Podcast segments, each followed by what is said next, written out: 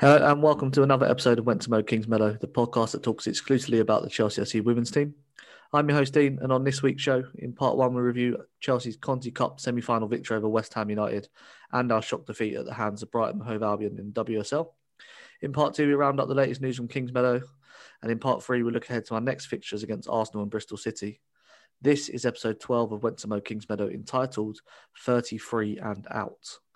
Now, before we get started, we need your help to spread the word about this podcast. So if you like what you hear, tag us in a tweet, share us on Instagram, or how about leaving a nice five star review on Apple Podcasts, as that helps other supporters find the show. We really appreciate your support. And now, joining me this week, as ever, is my wonderful co host, Jane. Jane, how are you this week? I'm good, thank you. How are you? I'm okay, apart from last week, I said if we never have to talk about a defeat, I'll be happy. And then we got beat like straight away. Yeah. So I'm feeling a bit to blame, but um, more on that. You jinxed it. Yeah, I seem to jinx a lot of things with this football team. Cancelled fixtures, defeats. Yeah, can- first tickets you brought, the game gets cancelled. Yeah, it's all my fault. Everyone blame me. or the new short sponsor, but we'll talk about that later. Um, also joining us this week, uh, delighted to welcome back to the show Chelsea fan fancast Dayne Whittle. Dayne, how are you this week? Yeah, good. How are you? It's a pleasure to be back so soon after coming on last time. Uh, it's been a shame that we didn't have a couple of victories to talk about, but Well, the successful teams have to take these uh, falls. well, obviously you were so good the first time round. Though the got to give the people what they want, and they want to hear what Dayne Uh, it's probably say. only you who said it. Must have been from um, Dayne's second account. Yeah. Anyway, let's get into the match reviews then. Uh, let's go back to late Wednesday afternoon last week when Chelsea hosted West Ham United in the semi finals of the Continental Cup. Jane, talk us through the all important information from that game. Chelsea lined up in a 4 3 3 formation with Berger in goal, a back four of Mjelde, Bright, Eriksson, and Andersson, Leupolz, Ingle, and Ji in midfield, and a front three of Kirby, England, and Harder. Emma used five subs. Blundell, Cuthbert, and Fleming all came on at the 62nd minute for Andersson, Leupolz, and Ji. And in the 77th minute, Emma put on Spence and Reiten for Eriksson and Kirby. The unused subs were Telford, Carter, and Kerr. Stats wise, Chelsea had 56% possession, 15 shots, 11 on target, two corners, zero cards, compared with West Ham's 44% possession, four shots, two on target, three corners, and two yellow cards. Let's get straight into the action then. A lot of it this in this game. Uh, Chelsea very quickly asserting their dominance. It was Ji with a beautiful through ball to Pernille Harder, who delicately chipped the ball over the goalkeeper. Uh, Dayne, a perfect start for the team and just what Emma would have wanted, wasn't it? Oh yeah, exactly. Yeah, it can be quite daunting facing this Chelsea team. I mean, letting a goal in after just three minutes can really drop your shoulders, especially as yeah, as, if the manager would have would have drilled into him, you know how much pressure they can take from. Uh, you know they could suck up from Chelsea, and you go for that traditional twenty minutes where you try not to concede a goal. So uh, to let them punish you so soon could have, you know, could have really affected them for the rest of the game. Well, clearly did affect them for the rest of the game. Yeah, and that lead was obviously doubled on 14 minutes when Sophie Ingle scored yet another long range goal. Uh, Jane, it's true what they say. She only scores screamers or weldies, uh, depending on what word you want to use. Yeah, it's very true. I think, I think she scored. She scored two now this season. Obviously, the one at City was absolutely beautiful. This one was beautiful. Last season's one she scored against Arsenal. They've just she never just scores a simple goal. It's always just like out the bag, brilliant. She wants to make sure she's on the highlights package, that's for sure. Um, in the 24th minute, it was 3 0. Another error from Arnold in the West Ham goal gifted Harder a second of the game. Dan, you can't afford to do that when you're playing a team with Chelsea's quality, can you? No, because they will punish you. You know, there's so much quality in all areas of the game. It's a shame because I've seen uh, Arnold Mackenzie, Mackenzie Arnold, isn't it? I've seen her a few times. She's Australian. She's a good goalkeeper. You know, makes some good saves. But you know, it's no good making good saves if you then make errors. Uh, and yeah, there was a couple of mistakes she made in this game, which was shame for her, but obviously good for us. Yeah, absolutely. And then not long after the third, it was it was four. Millie Bright released Kirby down the right. Uh, her cross was met by Bethany England to finish the game with just 26 minutes gone. Jane, I want to talk about the Millie Bright pass because that was you know, fantastic to have the vision and the ability to pick that out from defence is so impressive, isn't it? Yeah, to see the way she saw things, obviously to pass it to Fran and then Fran to pass it to Beth, it's just the the way the three of them worked together to get that goal was just really good. Yeah, and I suppose when you can bypass midfield that quickly, it's hard to defend against. You know, when you got Kirby running at you rather than Kirby receiving the ball back to you, changes the whole complexity of what you're dealing with. Um, the second half, Chelsea started in a much similar vein. Arnold made two good saves to deny first Fran Kirby and then Bethany England. But West Ham really come back into this game with Grace Fisk having a good chance saved by Berger. Then I suppose being 4 0 up at half time, sort of when you come out for the second half, you can take your foot off the gas a little bit. Yeah, I suppose it all depends on the manager. You know, Emma Hayes' fault. You know, a lot of games coming up, so you either keep ball and try and see the game out. You know, that very Warren-esque way Mourinho used to do it for the men's team, or you just go for the kill and show no mercy. Uh, you know, the women are just so drilled and they're just so professional. I can see that they would have just wanted to carry on and just, you know, sort of about confidence. You know, keeping that momentum going. And sometimes when you when you do take your foot off the pedal, it can be quite dangerous. Yeah. So one moment I want to talk about from West Ham sort of attacking phase was the 64th minute. Adriana Leon was racing for on goal. Um, coming just to face Berger. And then out of sort of nowhere, Magda Eriksson stopped her in her tracks. Incredible slide tackle. Jane, that's what Magda's all about, isn't it? Yeah, she's just there to be able to see to where she saw the ball coming and then she just like appeared. As soon as Adrian Leon sort of kicked the ball, I was thinking like they're going to score here. So for Magda to come out of nowhere and just be able to clear the ball, it was brilliant. Yeah, just when you think you've got a chance to shoot, there's Magda Eriksson. And then five minutes after that, Chelsea made West Ham pay. Uh, Mjelde cross spun against the crossbar, bounced kindly for Kirby, who ended a Conti Cup drought. Then that goal sort of ended West Ham's sort of fight back, so to speak, didn't it? Yeah, yeah. Once, once again, I think you know Paul Mackenzie Arnold just lost the flight of the ball and got distracted when it hit crossbar. And you know Kirby, to be fair, you know she adjusted her body really well, Fran, and you know and finished it really well. So as a first goal in the you said it was the first goal in the competition, was it? Or I think it is, isn't it? Yeah, first goal for a while, I think. Jane it first. This... It's her first goal in the Conti Cup. Yeah, yeah, yeah. yeah. So you know, she, whether I don't think it would have played on her mind much because she was having such a good season in all the other competitions. But you know, it's a good way to go. Yeah, and from that moment, it was all Chelsea again. Harder hit the post going for a hat trick, although she was offside, but she did make amends five minutes from time, scoring into the bottom corner. Uh, Jane Emma said that that was Harder's best game of her career so far for Chelsea. Um, you'd have to agree with that, wouldn't you? Yeah, I think Harder had a brilliant game last week. Obviously, getting a hat trick was even better, but just the way she played all over, she was just brilliant. Yeah, one of um, the standouts. Um, a Reiten free kick that smashed off the crossbar was the last sort of meaningful chance of the game uh, before the full time whistle went, ending Chelsea six, West Ham nil. Uh, Dayne, we're into another Conti Cup final and no, an absolutely fantastic chance of silverware, isn't it? Yeah, yeah, it is. You know, it's and it's, it's more than deserved. You know, that you know you can see that.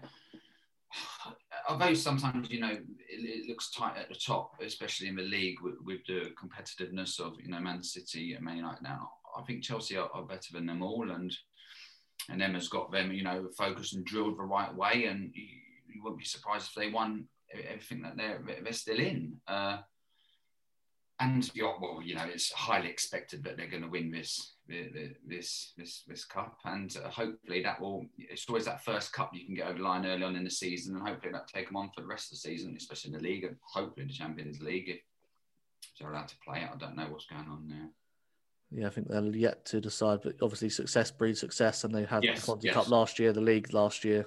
You know, straight back into the Conti Cup again. Sort of bodes well for us going into the you know business end of the season. Uh, Jane, talk us through the player of the match vote. This shouldn't have been a harder choice, should it? So Chelsea Women's Supporters Group had their player of the match poll on Twitter after the game. Hannah Blundell received 1% of the vote. Sophie Ingle received 3% of the vote. Millie Bright received 3% of the vote and Pernille Harder was the runaway winner with 93% of the vote. Yeah, even that was too close. Um, Jane Hannah Blundell got on the vote, but she only came on at half time as a substitute, I think, if I'm right there. Probably just made that up. But she did come on as a substitute. Um, she really yeah. impressed in her performance, didn't she?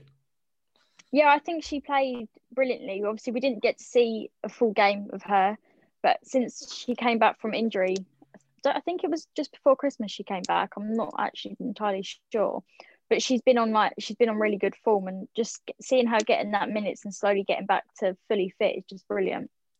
Yeah, and another you know great backup option for for Emma when she needs to rotate and rest players. Um, that win means Chelsea take on Bristol City in the final on March the 14th at Vicarage Road. Um, hopefully, we're going to be involved in some sort of Zoom party slash watch along thing with the supporters group and the Chelsea FCW social. Uh, so just look out for that online. We'll share that when we know what's going to happen. Um, so let's move on. Might not want to, but we have to. Um, to Sunday's shock home defeat to Brighton. Jane, run us through the information from that game. So Chelsea lined up this one in a 4-4-2 formation with Telford in goal, a back four of Blundell, Ingle, Eriksson and Andersson, Leupolz, Cuthbert, Fleming and Reiten made up the midfield and Kerr and England in attack. Emma Hayes used four substitutions, bringing on Ji. Kirby and Harder for Fleming, Reiten and England in the 56th minute and Mjelde for Blundell in the 67th minute. This left this left Musovic, Carter, and Spence as the unused subs stats wise, Chelsea had 77% possession, 30 shots, seven on target, six fouls, no cards, 12 corners, and no offsides, compared with Brighton's 23%, three shots, two on target, four fouls, one yellow card, four corners, and one offside. Let's get straight into the action then. Another quick start from Chelsea with Sam Kerr rising highest to head home from an Erin Cuthbert corner. We spoke about the perfect start against West Ham, and you felt like this was another perfect start against Brighton. Yeah, it was obviously different to four days earlier. You know, with the snow, sleet, cold, and wet conditions, and maybe Brighton was still in the minds and, and bodies were still in the warm changing rooms. Uh, very quick start. It was not an easy header, uh, but she's very clinical in the air. Sam Kerr. Uh, you know, at the moment, if, if, I'm choosing a chance for her, I'm, I'm, choosing it in the air because she she scores some really good headers. She's very deadly in the air. Yeah, I think there's less um, less thinking time when she heads the ball. I think that's yes. there's a lot of instinct with headering, isn't there? Or, or, I think it's sometimes when there's one on ones, you know, you really have you, you lose concentration because you think about it more, and the instinct doesn't actually come into it. Yeah, now Brighton um, hit back sort of immediately. A few minutes later, corner for them until the far post wasn't dealt with. Now, Jane, in this situation, I want my goalkeeper to claim anything that's in the six-yard box. They got to come and get it or punch it away. Um, but Telford was rooted to a line. Did you expect more from her in that situation, or do you think they should have defended it better in the one-on-one situation? I think it's like a bit of both. Obviously, you need that defending there, but then, like you said, being able to claim anything inside like the six-yard box, you need like the goalkeeper to be on. So I wouldn't put all of it to Telford. I'd sort of be like maybe the defenders could have could have done a bit more just to be able to help Telford out. Yeah, I think that's that is fair. I do think the goalkeeper should be in that situation, dominating that six yard box at least. Um, the equaliser allowed Brighton just to sit back into their shape, really frustrate Chelsea for the rest of the first half. Dayne, was you surprised with the midfield that Emma picked? She picked the diamond midfield for this game. Um, it clearly wasn't working. Yeah, it was obviously hard, you know, because they equalised too quick and it allowed Brighton to fall back on their, their clear defensive game plan, which they, you know, they came not to lose or, or to concede as, as small as possible. The diamond formation, you know, is used quite a lot to expose these deep teams. And if it's executed perfectly, it can be really deadly. Uh, but although we we were cramped in their half for, for a lot of that match, it just didn't work for us. Uh, you know, Emma, Emma a lot more than me, and she, we must have seen that something was working in training. You know, that diamond formation where I, I, I would like to, you know, to maybe have got wide, uh, got wide more and and pepper those crosses. But when they did put the crosses in, they just wasn't dangerous enough. Yeah, Jane, I think it's easy though for us to sit here and criticise our own performance, but it's important to sort of give Brighton the credit for their defensive work, isn't it? Yeah, I think Brighton did really well with their defense wise, me and mum was talking after the game, and mum said they pretty much had like 10 defenders on the pitch, just the way they was defending all the time. Whenever we was like attacking pretty much all their players would be up there defending to make sure we didn't concede. Yeah, I suppose it's, it's damage limitation normally when you come to Kings Meadow, and as Dayne said, the equaliser so quick just allowed them to to sit back in. Um, second half, Chelsea changed things up, and after that triple substitution that you mentioned, Jane, um, it was basically Leupolz in midfield, and then everybody else was trying to attack. But then I don't feel we ever looked like we were going to score. No, I wouldn't. I wouldn't put it as, as a lack of urgency either. You know, I thought you know we was trying to move the ball quickly. You know, we clearly put the pressure on because, as you said earlier, we had thirty, or you James said earlier, we had thirty attempts on goal. You know, clearly shows we were trying an effort to score. I just thought they, you know, they just lacked their usual sparkle. You know, heavy touches, overhit passes. You know, didn't attack the dangerous spaces. Brighton didn't come out a lot and leave a lot of gaps behind. But when they did, we wasn't quick enough to to exploit those areas. You know, I don't know if it was. I don't know if we are talking about this earlier, so I sort of script maybe too many changes, tiredness, you know, naturally creeps in with the pressure. Sometimes it just becomes clear it's just not that day for you. And uh, the more you feel that it's not going your way, the more I suppose your body just feels heavy and, you know, it, it gets you down and you can't perform. Yeah, I think I tweeted during the game that we could play for the rest of the afternoon and we wouldn't score. Which mm, you feel it in your bones that you're not going. You know, it's not your day. You're not going to. You're not going to score no matter what clear cut chances either. And as Jane Jane was saying when she chatted with her with her mum, but you know, it was it was ten behind the ball, and you know they came with a game plan. That's what they came with, and we can't, you know, we can't exploit it or we can't, you know, get through it to win. Then you've got to commend them because they did very well.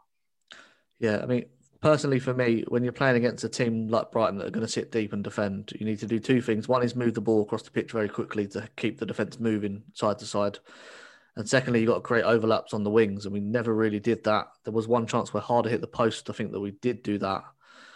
And if you look at the stats, you know, no offsides all game. So that shows how deep Brighton were and the fact that we never really got runners in behind them. Uh, Jane, do you think that was just because Brighton were so deep or that we didn't attempt to get the ball over the top at all? I think I think it could be a bit of both. I think Brighton came with their game plan was to just defend as much as possible.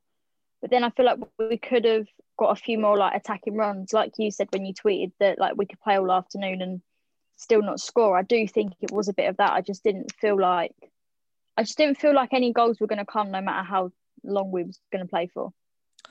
Yeah, but another goal did come, just not for Chelsea. Um, Brighton again from a corner, and Dayne, we split the blame between Telford and the defence for the first goal. She's got to take all the responsibility for this one, surely. Yeah, it was odds on. You know, I remember watching the game and thinking, well, you know, we're not playing well, so if we get a point, you know, at least we keep the, uh, you know, the run going. And uh, as soon as they got the other end to get a corner and score, I just thought it was typical because, you know, but as I said, we was camped in their half in both halves of the game, and uh, we didn't see much from them. And the, the, two times we did, they, they scored. You know, she didn't really have a lot to do, Carly. Maybe the conditions didn't help her, and you could see as the ball came over her, and Mjelde just looking up and just sort of like losing the flight and everything. And you know, the Brighton corners put into a dangerous area, and a bit of a curve, then just took it into the goal, and you just knew then it wasn't it wasn't going to be our day. Yeah, we we praised her last week, didn't we, Jane, for that um, save she made at the end of the game. She last played, just just a bad day for her. Um, we did have two good penalty appeals though that weren't given for handball. Um, but you can't really blame the ref, can you, Jane? You know, just we didn't play well enough to win the game at the end of the day. Yeah, you can't just put all the blame on the ref. I think I noticed another another time. I think there was three I saw that I was like should be handball. So obviously you can blame the ref because most likely we would have scored them penalties, so we would have got them goals. But then you, can't be like, "Well, we lost because of the ref." It's just a bit of both. It's how well you come out on the day and play. Yeah, and Dayne, as you mentioned, sort of tiredness and you know rotation. Um, people claiming too much rotation, but that eleven, the players that we listed that started the game, still good enough to beat Brighton, aren't they? And do you think it's the sort of more the tactical setup that's to blame for the performance or the players?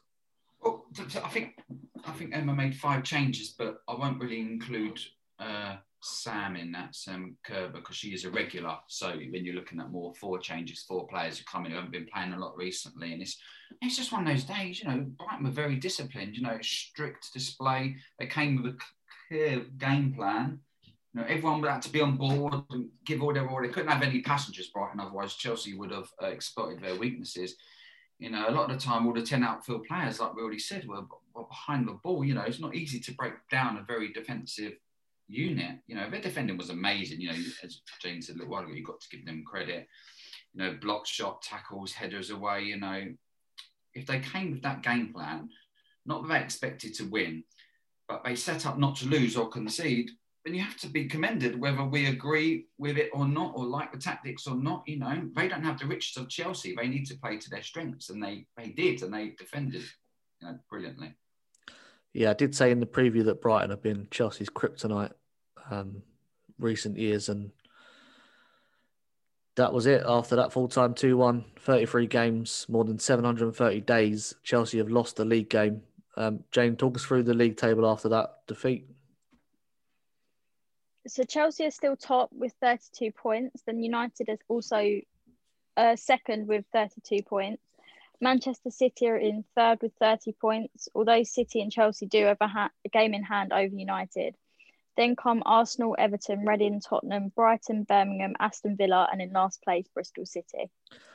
So it's not all doom and gloom. You know, we lost the game, but so did Manchester United. So, you know, maybe a get out of jail free card there. That's a surprise, wasn't it? United losing. Yeah. Sort of before everyone was sort of celebrating the Reading result before full time for us. And then we failed to capitalise, but, you know, we've not been punished for it. We've still got the title in our hands. So, you know, let's remain positive on that front. Uh, that's all for part one. Join us after this short break when we'll be back with all the news from Kingsmeadow. The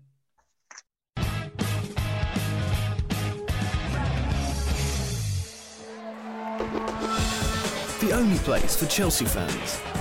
Real fans, real opinions. Real opinions.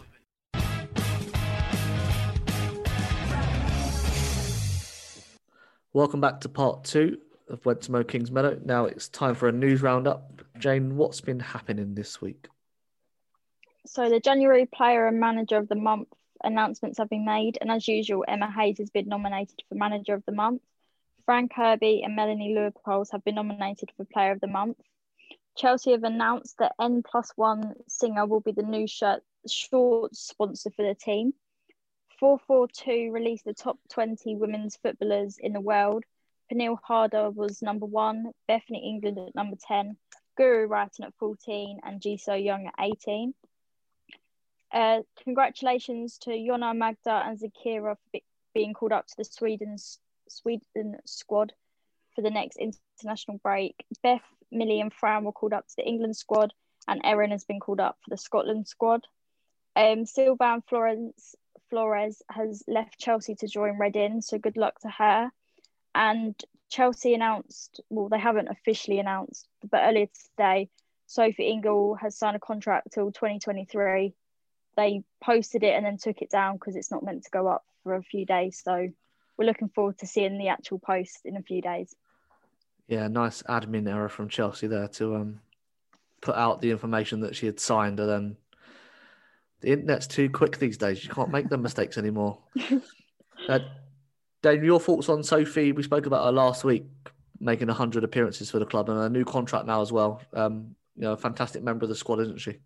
Yeah, yeah, she sort of took over that, you know, that dominating defensive midfield once Katie Chapman uh, sort of left. I've, I've, always liked Sophie. You know, she can obviously, as we see, clearly fill in at centre back, uh, defensive midfield. She's got a bit of a bite in her tackle. She can spray the ball around, and we all know also know she's got a beautiful long shot on her, as as uh, we've seen in recent weeks, and as Arsenal saw. Uh, was it early on this season or was it last season when she cracked one in at Arsenal's ground? Yeah, um, I love Sophie. She can versatile. She can play in defence, play in midfield. She scores great goals. Um, delighted that we can keep her for another couple of years at least. Um, now I know this isn't news, um, but we don't want to come across as stirring things up. Um, but there was a massive overreaction to this defeat online, wasn't there, Jane? Yeah, I think where we'd gone so long without losing, people just was obviously quite upset, and there was a lot of overreaction. Yeah.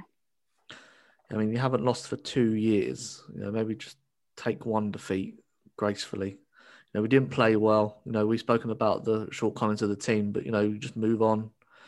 Luckily, there's a game tomorrow as we're recording this Tuesday. You know, so you can hopefully forget about the defeat and, and celebrate a win. Dayne, we're used to overreactions online following the men's team. Um, it comes obviously after two years to lose a game. It's a bit of a shock to the system do people have a right to be upset, or do you think that expectations have just been raised so high? I think it's, it's it's how you react, you know. But obviously, people can overreact really badly. You know, we've all got Twitter, and we've all seen some of the ridiculous, uh, you know, comments or, or tweets we've seen. You know, I think you do have a right to be upset. You know, it shows that you care and have passion for the team. You know, expectations are high because the team is so good. It's part and parcel of all professional sports. You know, I've no doubt you know, Emma Hayes is the best manager in the world, you know, uh, should have sucked out of their systems already, focus back on the end goal, you know, records are there to be broken. Let's start a new one. Yeah, Jane, we spoke about sort of Emma when we celebrated breaking the record, and one of the things she said in her quote was she's learnt more from the defeats than she has from the wins. You know, that's obviously going to put us in good stead going forward.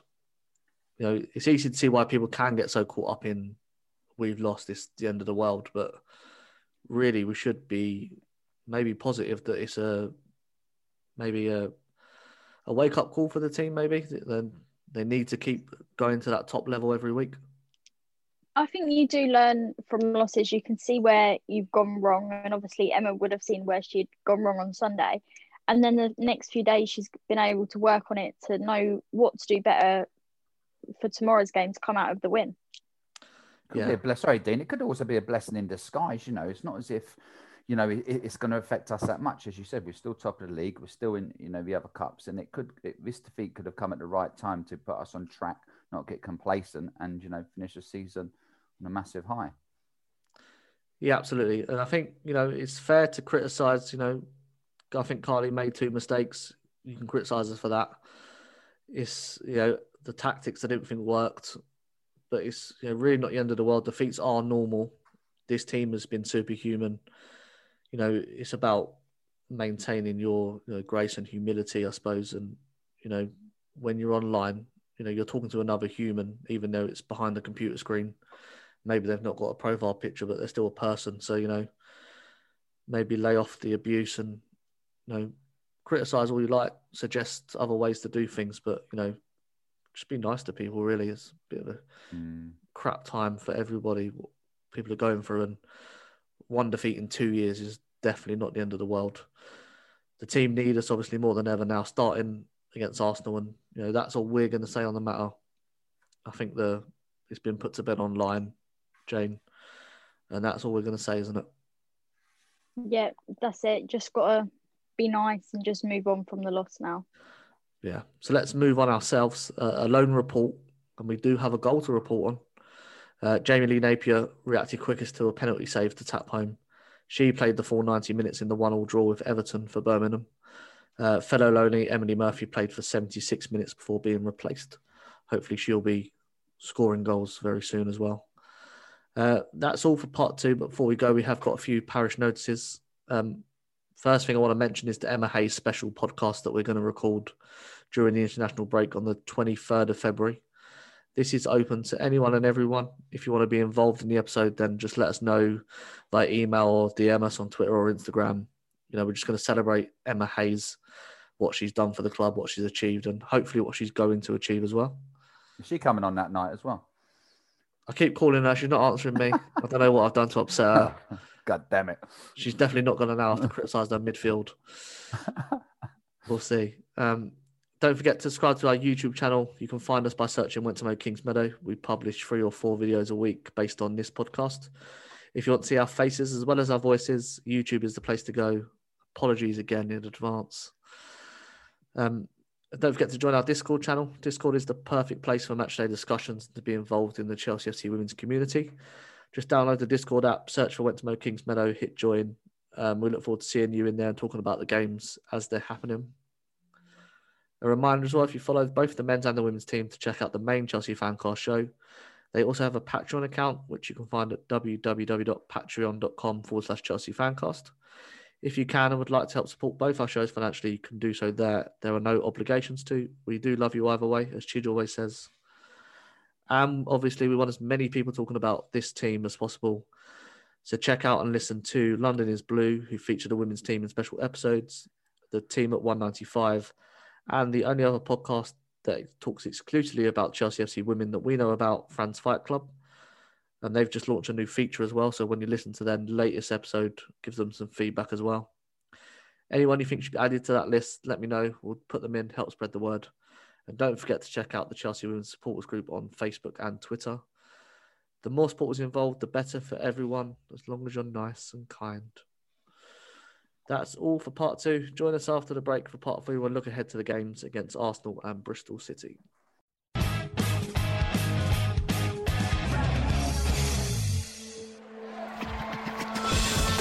Real fans, real opinions. For Chelsea fans everywhere, this is the ultimate football app for you. For match highlights, interviews, and the best Chelsea videos and podcasts. Download the free CFC Blues app now from the App Store and Google Play.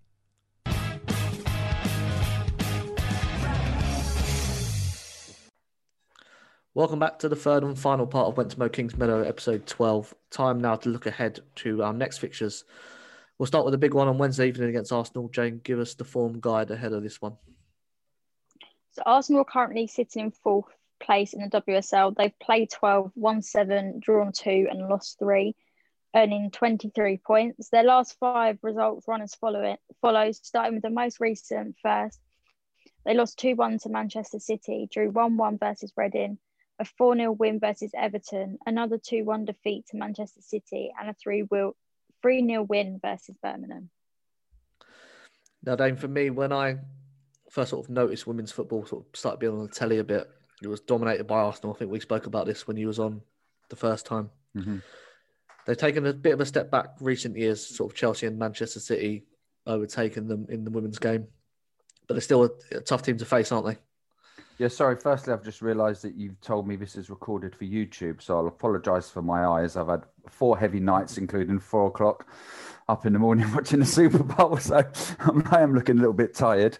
But yeah, yeah, going back to Arsenal, yeah, they dominated for years, especially you know those late nineties and is it the noughties we, we we call it? You know, it must have been very frustrating for fans of the other women's teams. I think they had a five or six year break of not winning the league, and then they they won it again in 2018, 2019, picking up a few trophies in between. Uh, yeah, I'm not a great fan of them. You know, that, that, comes down to the success they had. You know, all dominating teams. You know, makes it boring for everyone else, and and and ends up disliking them. You know, but they, you know, they were amazingly successful uh, in their time. And as you write, that's all we remember. It's like going on to the men's, you know, the dislike for those Man United teams who dominated them, and then Liverpool in the 80s, and it stays with you and Arsenal dominating a stayed of me, so I've got a bit of a dislike for them.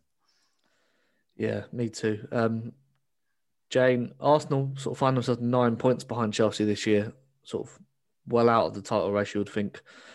But now we've had that defeat to Brighton, you know, they might be smelling blood. This is a huge game, isn't it? I think any game now, we've just got to go out there and get the points. Obviously, the loss to Brighton on Sunday obviously we dropped points. It did help us that United also dropped points as well. So now all games in this league is going to be huge, no matter who we're playing. Yeah, I suppose like what Daniel mentioned when Arsenal won the league, they sort of beat every other team in the league, excluding sort of the Chelsea and Manchester City. That's how they sort of made that basis. So, so now we've had that defeat. You, you really, you know, as James said, we can't afford any more slip ups, can we? No, no, uh, we, we, can't, and I don't expect us to. I'd be very surprised if if, if we do. You know, as, uh, you know, we can only praise Emma Hayes and her professionalism so much, but it's because it's what we've seen with our own eyes, and should be drilling it into them. You know, no more slip ups. You know, if you want this, it is yours, but you've still got to work hard and and take it. Yeah, so let's take a look at how Arsenal are going to set up. As I do like to play in a 4 3 3. The wide players do tuck in to support the central striker. Their fullbacks push really high to try and create space inside for them. Arsenal like to press high at the pitch, try and force errors. The defence stretches across the pitch to allow those fullbacks to press forward. They play with sort of two number sixes and number 10 in that midfield to help prevent turnovers and protect the two central defenders. So this will be about how quickly we can turn over possession and catch Arsenal out of shape. Jane, sort of because of this, would you expect sort of more of a Sam Kerr to start up front just for the pace? Um, I think we will see Sam Kerr start up front, just like like you said for the pace, and just to be able to get you've got that player that can get the goals. Yeah, Dayne, Arsenal are a team of you know lots of talented players. You know, Caitlin Foord, Jill Roord, Beth Mead, Kim Little, etc., etc. Sort of, which are the players that stand out for you from that team? Uh, yeah, as I said, I'm not a great fan of theirs, but I do appreciate good footballers. And uh, Jordan Nobbs, she's still there, isn't she? I heard of her recently. Jordan Nobbs is still there, isn't she? Yeah, yeah. I, I, I think I, she's injured though. Oh, that's a shame because I, you know, I'm a really, really, and she is a, you know, appreciate good footballers, and she is a, a, really, really good footballer. I've always appreciated her. I didn't appreciate her that time. I think she got a couple of goals against us in that freak.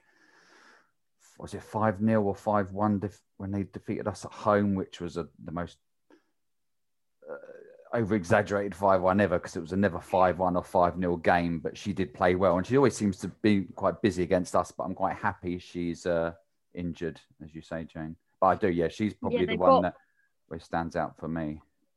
They've got quite a few. I was reading during the week that they've got a lot of their players picked up injuries in training.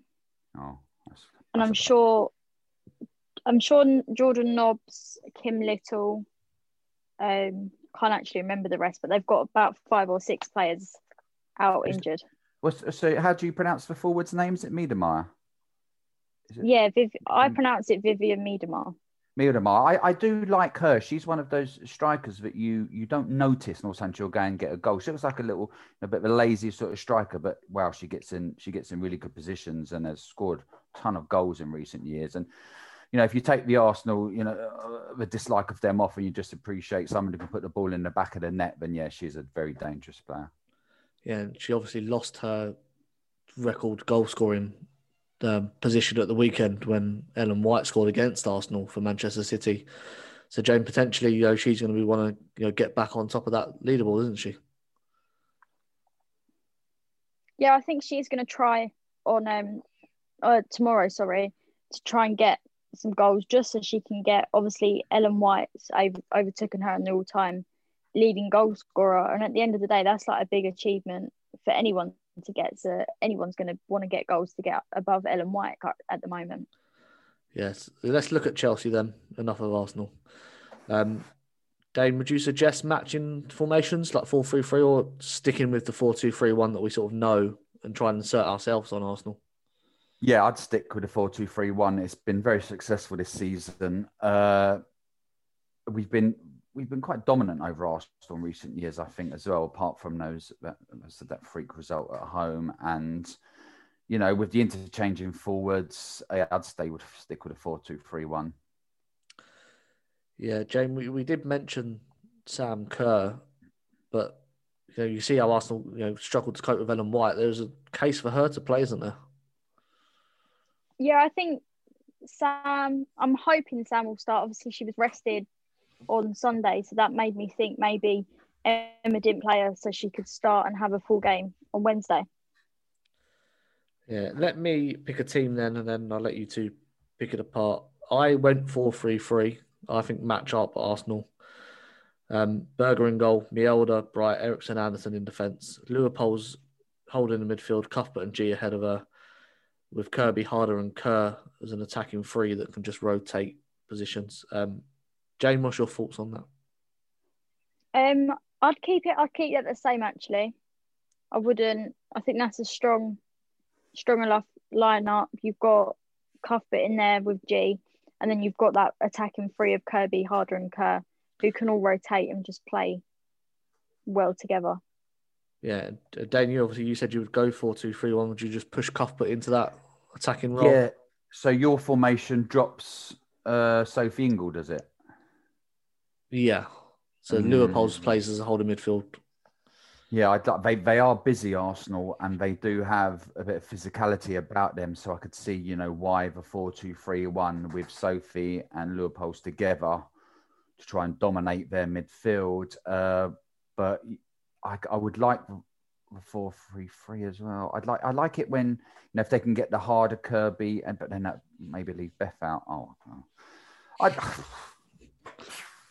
I'd, I'd, I'd, I'd like to four two three one. I think it's been successful, and I'd like I like uh, you know Ingle. I like in the big game she does. You know, you know, like to stamp her authority down, and her and Leupolz. I, w- I would prefer to dominate Arsenal's midfield.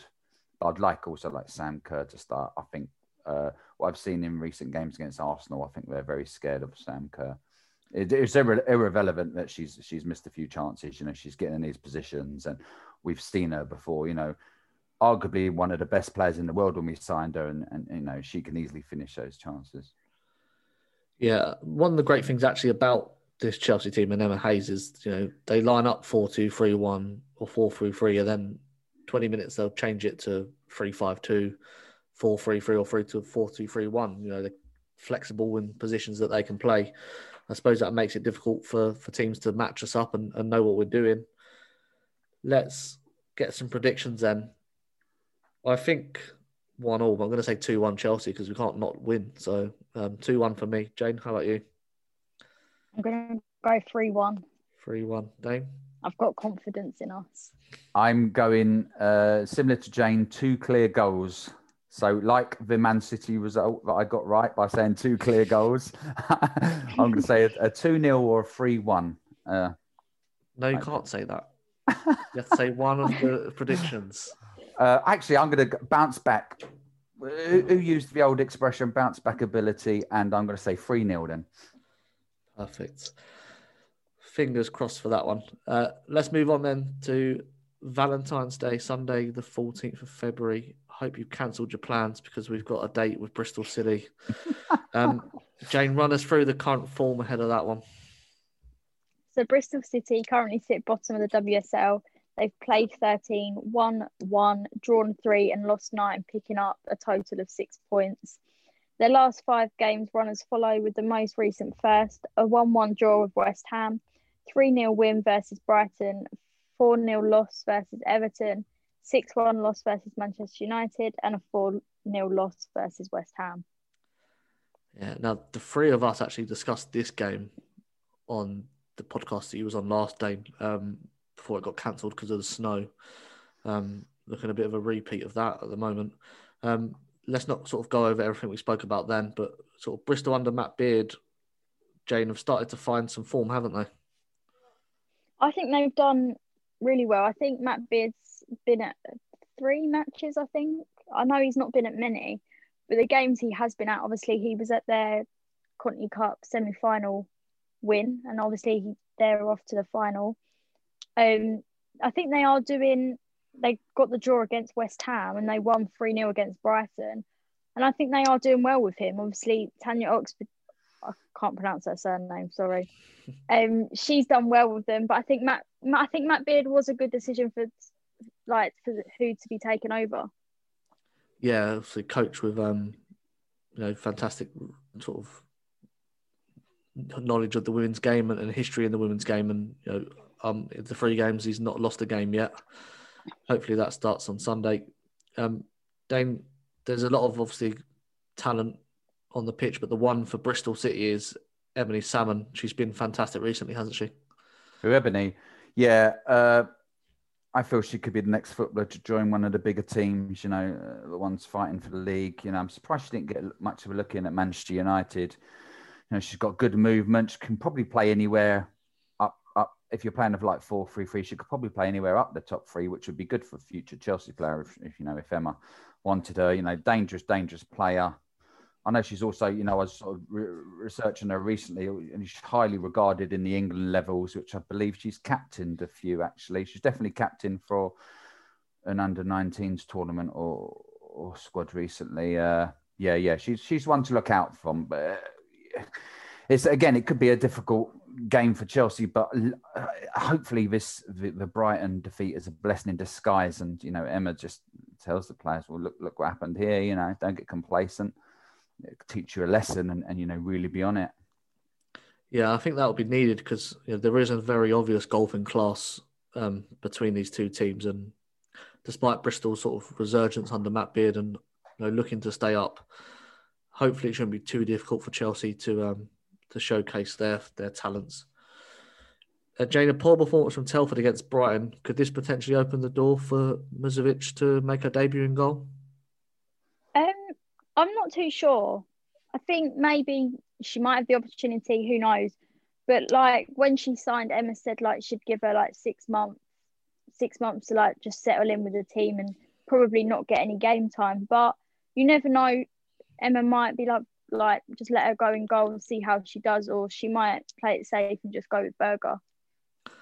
Yeah, well, she did have her on the bench, so that's the first time she's been on the bench. Maybe she is impressing in training and she is ready. And if Telford makes mistakes like that, then I think Emma's the sort of coach that will say, "Well, you've got a chance now to prove that you're ready to, to challenge Berger." Um, Dayne, this is the last Chelsea game for a little while due to the international break. Um, would you rotate the team lots or just stick the strongest available eleven that you've got? Well, again, going back to to the Brighton defeat, uh, if we had if we had had won that one, then maybe, but no, no, uh, you know, go go go full blood against them, go be your best eleven. What Emma believes is that best eleven, best formation. I, am not interested in resting any players. Um, you know, I expect a good couple of. I'm hoping a good couple of wins before the international break. You're going to make lots of changes to the team that I'm about to tell you. Then I would change lots of players because they played lots of games, and so I'll put my team out there. Then you can change every player in the team. Dayne. Um, Four two three one, obviously, because we're playing Bristol. I give Musovic a starting goal. Uh, Blundell, Ingle, Carter, and Charles in defence. Fleming and Spence in midfield, uh, with Cuthbert, Ji, and Reiten behind. Bethany England up front. How many changes, Dayne? 10, 11? Wow, that was a lot of changes. Are you sending half the team on the international break about a week early, are you? They're, well, they're going to put in a great performance on Wednesday. They're going to win 5 0 against Arsenal, even though I predicted 2 1. So I'm going to give them the week off. yeah, I'd yeah, I would have. Uh, did you did you so you're resting Kirby Harder and uh Kerr Harder and Kirby, Kirby Harder all rested on the bench. I thought, well, uh, yeah, but due to injuries, you, you might not be able to bring them all three on because then you're limiting yourself otherwise. So I'd, I'd have okay, I'd, I'd mix it up a little bit, and I'd have I'd have Harder in there uh, bouncing around around Beth and have Kirby and Sam on the bench. Uh, who did you have at centre backs? Carter and uh, Sophie Ingle. Mm. Because uh, I left Ingle out have... of my team for Wednesday, so I've given her the mm. nod. Uh, maybe I maybe I'd have the, the one of the regular centre backs there, whether it'd be uh, Millie or, or, or the captain, uh, and then put Carter in there. Jane, what would you do to the team? Um, I'd put Berger in goal, and then I'd probably play Hannah, Millie, Magda, and Charles. Um, I'd put England and either Kerr or Harder up front, and then keep the rest the same. Fair enough. Uh, let us know what you would do in the comments below, um, and for the Arsenal team as well. Let us know what you would um, you would do. Um, predictions. I mean, Bristol City are really bad, even though they've been quite good. So I think you shouldn't forget that. And given the fact that we lost as well, Emma's not going to let this team rest up one bit for the, especially the next two games at least.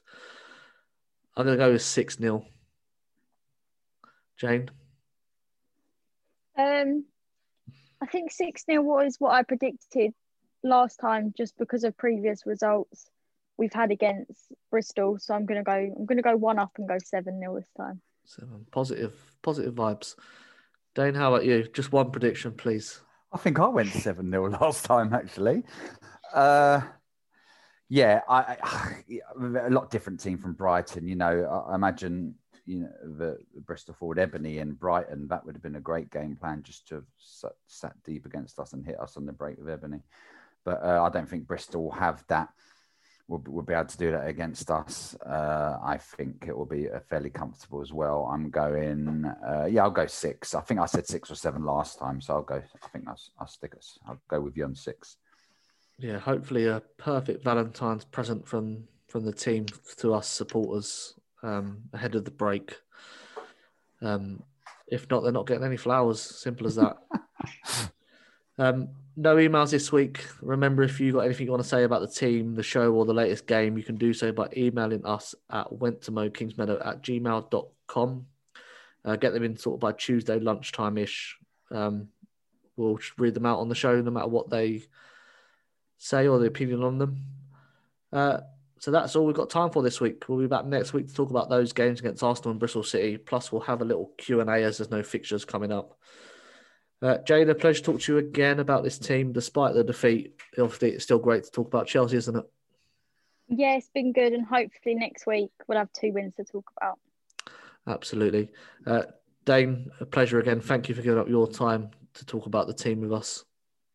Oh no, it's an absolute pleasure to come in and talk to you and Jane. You know, I watch lots of sports, so it's it's an honour that someone would ask me to come on and come and talk about one of the teams I, I watch. Uh, you know, it's a, it's a, it's a lovely podcast, as I said before. It's a really good podcast. Wish you all the success in the world, and hopefully, hopefully, you know, people download, listen, give you lots of feedback, and put the word around because you both deserve it. You put a lot of hard work into this. So, good luck to you. You don't have to be so nice. We will invite you back anyway. Cheers. Just making You're sure. to, you're allowed to come back. Don't worry. Thanks, Dayne. Uh, remember, follow us on Twitter at Mow Kingsmeadow, me at D Mears, Jane at Jane Chappell X, and Dayne at D Wit9. You can also find us on Instagram at Went to Mow Kingsmeadow. And obviously, don't forget you can email the show, get your points heard at Went to Mow Kingsmeadow at gmail.com. Um, that's it for this week. Thanks for tuning in. Until next time, be kind, Chelsea fans. And remember, from Kingsmeadow to Wembley, keep that blue flag flying high.